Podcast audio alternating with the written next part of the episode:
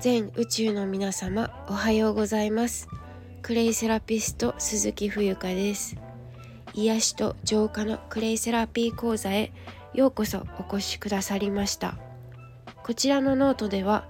民食住のクレイセラピー講座を開講している私がお茶とクレイのあるちょっといい暮らしをお届けしております。はい、えー、本日2023年2月3日金曜日。午前9時32分です。えー、今日はあれですね。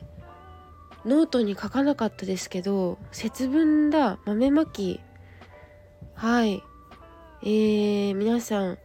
あれから豆まきとかもするのかな？えっ、と改めてね節分についてちょっとお話ししましょうかね。私の次回も込めて。忘れちゃいそうなのでね。はい。えー、節分はあの字のごとく、えーと、節の分かれ目ということですよね季節の分かれ目ですから、えーと、本来の節分の意味をここでもう一度改めておさらいすると年に4回あるんですよね。えー、4回というのは、まあ、春夏秋冬ということで立春あのー、お茶新茶もですね立春から数えて88日目のことを言うんですよね。はい。立春そして立夏、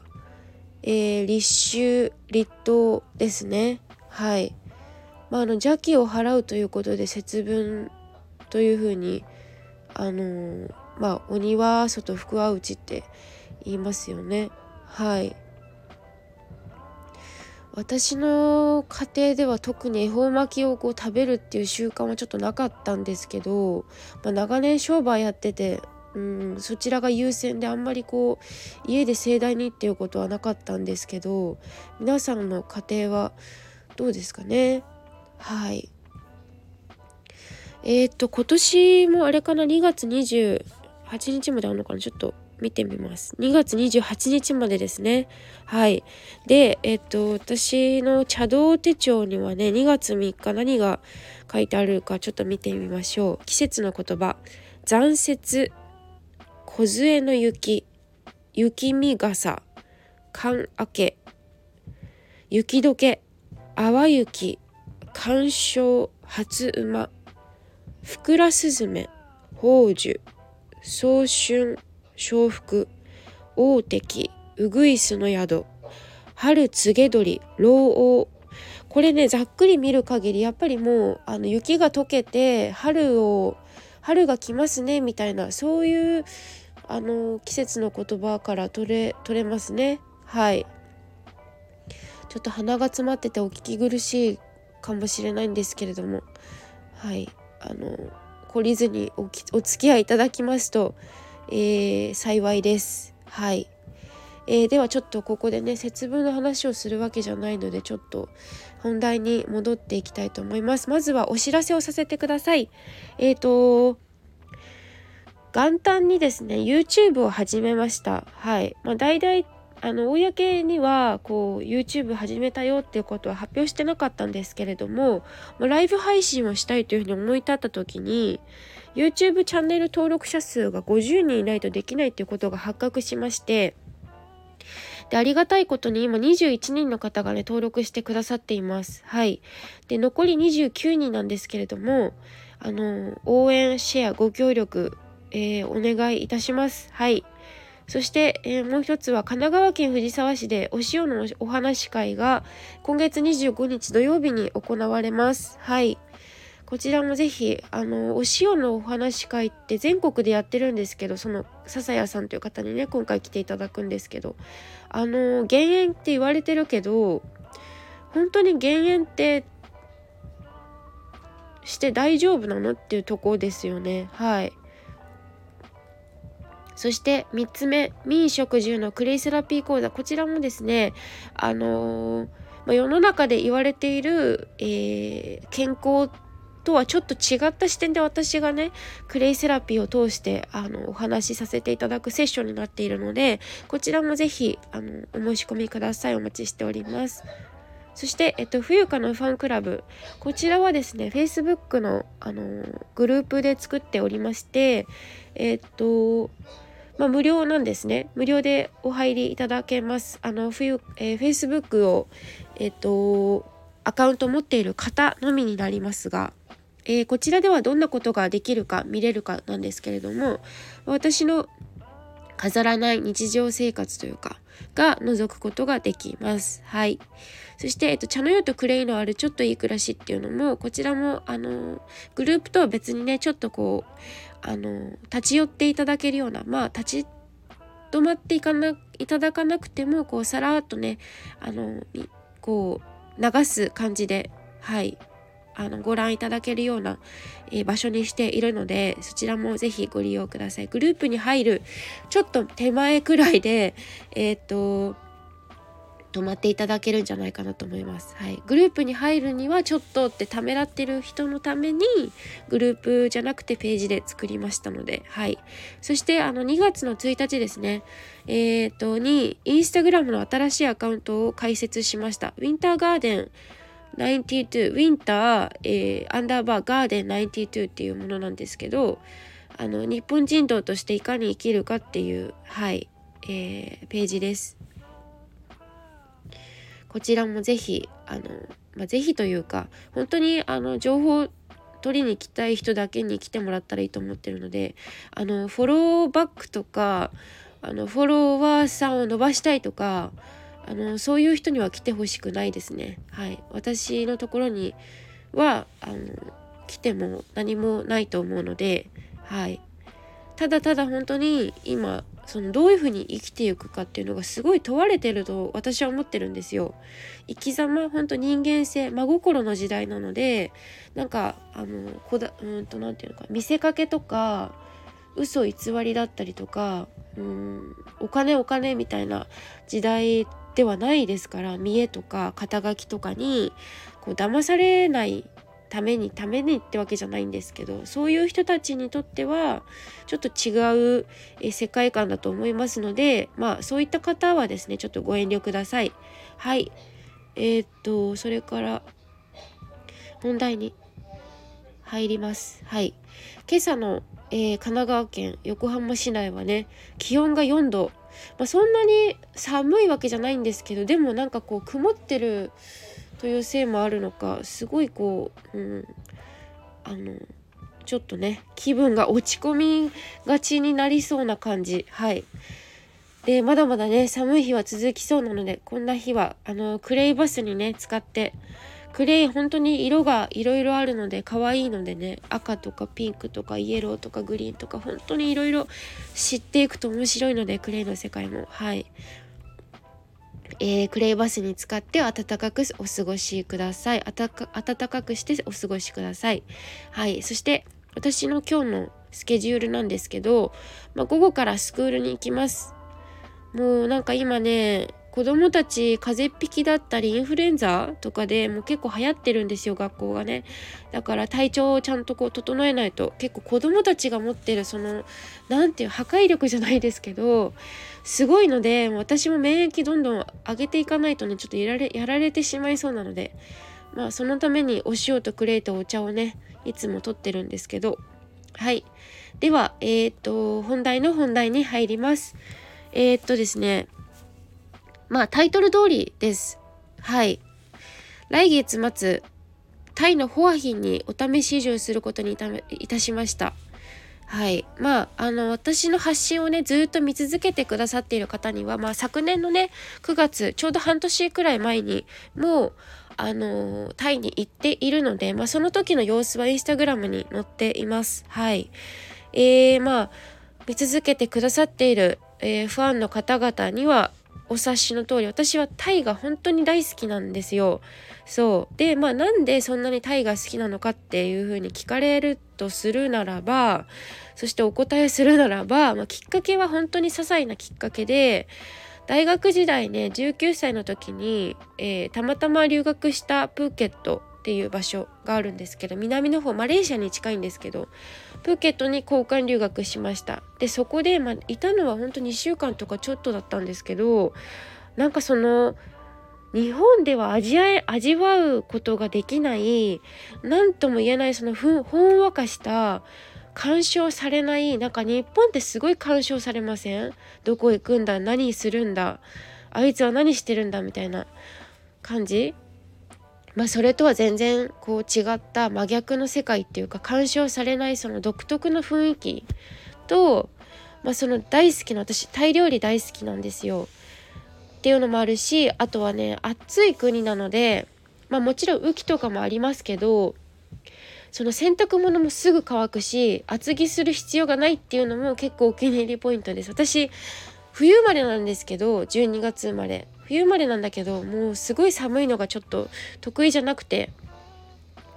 はい。でまあそのじゃあなんで今海外移住なのかっていうふうのいうふうに聞かれるとするならばなんかねあの西洋先生術西洋先生術とかで見た見てもらったりとか、まあ、その自然的な流れで言うとなんかその海外移住をするのはあんまりなんか良くない的なことも言われたりしたんですけどでも結局決めるのは自分ですしやってみないとわからんのでねこればかりは。はい。まあ私があの、まあ、端的に言うと私がタイに行きたいからです。はい。でゆくゆくはその海外いろんなとこ回ってみたいなっていうのがあります。でただそれだけなんですけどでまたねあのえっ、ー、とタイはその2022年10月だったかな？から陰性証明書とか私あのあのお注射して受けていない人なんですよだからそれもちょっとね厄介な問題だなっていうふうにはまあちょっと見ていたんですけどあの昨年行った時はその陰性証明書が必要だったんですよ。で PCR もなんかこういろいろ面倒くさいことがいっぱいあったんですけど今調べてみるとそのえー、翌月の10月からそういった書類だとか PCR 検査が不要っていうふうに一応出国する時は不要っていうふうになってるので、まあ、帰国時はねちょっと分かんない。これから調べます。とりあえず今行くと行くことだけしか今考えてないです。はい。でまあ私過去に何度もねタイには足を運んでるんですけど今回の目的地は、えっ、と、ホアヒンというところになります。私が、えー、過去行ったところは、まあ、あのーよく言われる観光地まあホワヒも観光地っちゃ観光地なんですけど、えー、バンコクプーケットチェンマイチェンライパヤをカンチャナブリーとかアユタヤとか行ったんですよめちゃめちゃ。でも今回ホアヒンっていう場所は私にとって初めてなのでちょっとドキドキしてる。であのバンコクからあのバスもしくは電車で4時間ほどかかるところに、えー、ありますと。で国自体は別に縁もゆかりも全くないわけじゃないんだけど、まあ、フォアヒンには本当足一度も運んだことがないから知り合いが1人いるくらいで。そうこれもまたね一つ自分にとっては挑戦になっています。挑戦ですね。はい。でそこでじゃあ私何するんですかってね気になるところじゃないですか。冬香ちゃんどこそんなとこ行って何するのって。いうところだと思うんですけど、まあ、基本的には今私が行っている活動と何ら変わりはありません。あのオンラインでねクレイセラピーの講座は続けますしただなんかこう対うーんこう自分にできるところ、えー、得意役割として私が思ったのはうーんやっぱりその日本人の人別にこれディスっているわけでも何でもないんですけど私の得意分野としてやっぱりあのフットフッカルなんですよ。そうフットワークが軽いので、えー、そこを生かすってなるとやっぱりいろんなところに出向いてそこから情報をお届けするっていうそれが何らかのなんかこう気づきになったりとかすればいいと思っていてうんであのやっぱりそのまだ私本当に信頼関係とか信頼信頼を積み上げるっていう面ではまだまだ力不足なところがありましてであの家庭環境というか家族とか、まあ、身内の人にも「お前そんなとこ行って大丈夫なのか?」って心配されてしまうまあ普通のことだと思うんですけど自然な流れ。でまあタイには何度か行っているのでまずは最初タイに行ってみてで、まあ、そこからまた信頼を積み上げていけたらいいのかなって思っています。はい。まあ、今はこうやってねネット環境が整っていればもう何とでもなると思っているし